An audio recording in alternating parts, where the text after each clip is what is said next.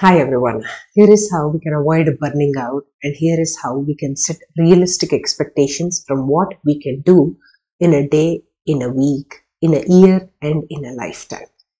So sometimes what happens is we have this superhero complex. We are like, I want to do it all, I want to be it all.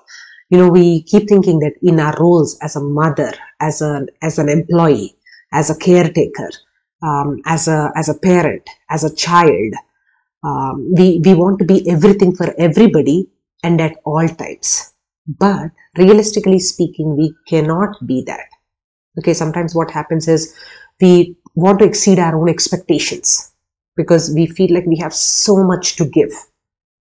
But this is what we have to remember that we we are just not appreciated for what we do. Sometimes people just want us to be there for them just you know um, giving a few kind words of comfort. Not just jumping into action and like being there for them and doing everything that they can themselves do. Sometimes what we do is we overreach our capacity and then ultimately get burnt out. It is because we lack that self-awareness of where to draw that line for ourselves sometimes we we end up sabotaging our own energy because we don't know when and how to say no. Uh, sometimes for myself i keep thinking i set the bar too high. You know i have all these unrealistic uh, ideas about what i can do um, where i can be how i can be of service and all those things.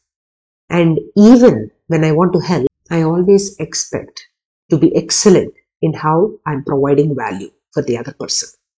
But these are all unrealistic standards. You have to understand, you have to have the self awareness to see around yourself what your capabilities are, where your strengths lie, and how people pleasing we try to be when we want to give. And that leads to burnout.